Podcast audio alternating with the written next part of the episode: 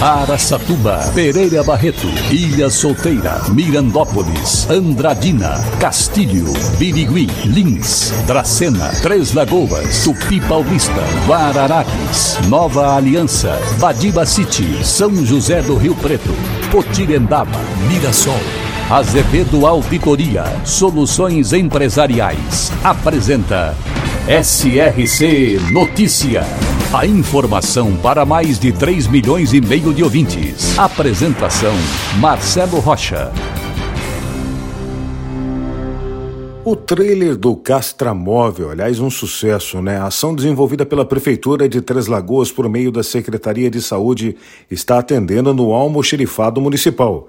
A mudança de local ocorreu devido ao feriado de ontem, quando o cemitério recebeu um grande fluxo de pessoas e para facilitar o acesso ao serviço e o espaço maior para os procedimentos com os animais, foi tomada essa decisão. Nesta que é a 49 etapa e que acontecerá até dia 25 de novembro, os atendidos, principalmente a castração de cães e gatos, machos e castração de fêmeas acima de seis meses, são destinados aos moradores do bairro Santa Luzia e adjacências. Vale ressaltar que o serviço consegue realizar uma média de 16 a 20 cirurgias por dia, dependendo da demanda.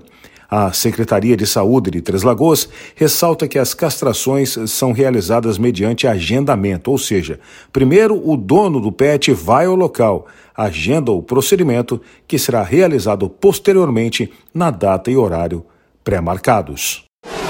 SRC Notícia. Notícia. Mirassol encerrou o mês de setembro com mais um saldo positivo no total de trabalhadores formais contratados. São 27 pessoas a mais trabalhando com carteira assinada. Em agosto, a cidade também fechou com saldo positivo.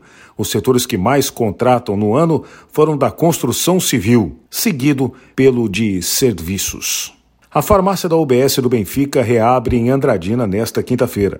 O prédio da farmácia estava passando por pintura e por isso o atendimento havia sido transferido. O atendimento estava sendo feito na farmácia do Centro de Saúde até a última terça-feira. A partir de hoje, então, a população já pode voltar a utilizar o serviço na UBS do Benfica, das 8 horas da manhã até as 7 horas da noite, em Andradina.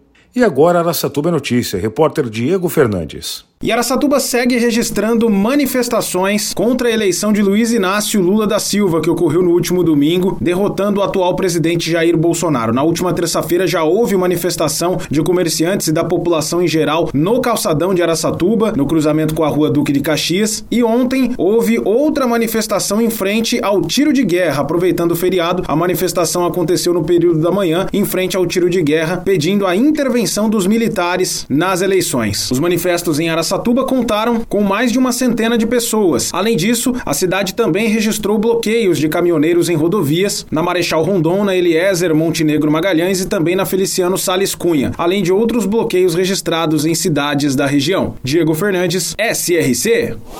Glicério, região de Araçatuba, estima-se população em mais de 6 mil habitantes. Glicério teve seu povoado ligado à fertilidade do solo e até hoje tem na pecuária e agricultura suas principais fontes de subsistência. Glicério, também presente no SRC Notícias. Um problema antigo, as ruas internas do cemitério São João Batista, em Lins, foram recapeadas e não estão mais cheias de buracos. O prefeito João Pandolfi visitou as obras na companhia do secretário de Obras da Prefeitura, Olivaldo Peron. Ele informou também que vai acontecer o recapeamento da rua que faz frente com o cemitério e a colocação de iluminação em LED neste local já foi instalado o sistema de LED em áreas vizinhas ao Cemitério da Saudade. O prefeito manifestou preocupação com problemas dos cemitérios, principalmente na parte de segurança, e citou que, além da atuação da Polícia Militar e Civil, também há a atuação da Secretaria de Segurança de Lins para prevenir os furtos e identificar receptores das coisas roubadas dentro dos cemitérios.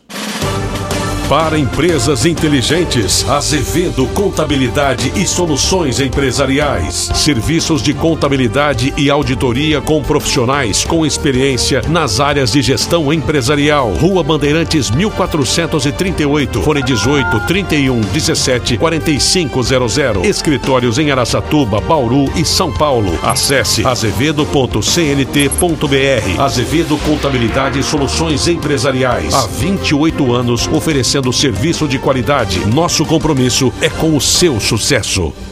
Eleitores que não compareceram às urnas no segundo turno das eleições de 2022, no último domingo, e nem justificaram, têm que declarar a sua ausência ou o motivo dela deste pleito até o dia 9 de janeiro de 2023 para apresentar essa justificativa. A pessoa que tem título eleitoral no país e não votou por estar no exterior também tem igual prazo para se justificar, ou 30 dias contados da data do retorno ao Brasil. Quem não votou no primeiro turno das eleições em 2 de outubro e não justificou a ausência no dia da votação, tem até 1 de dezembro para apresentar a justificativa.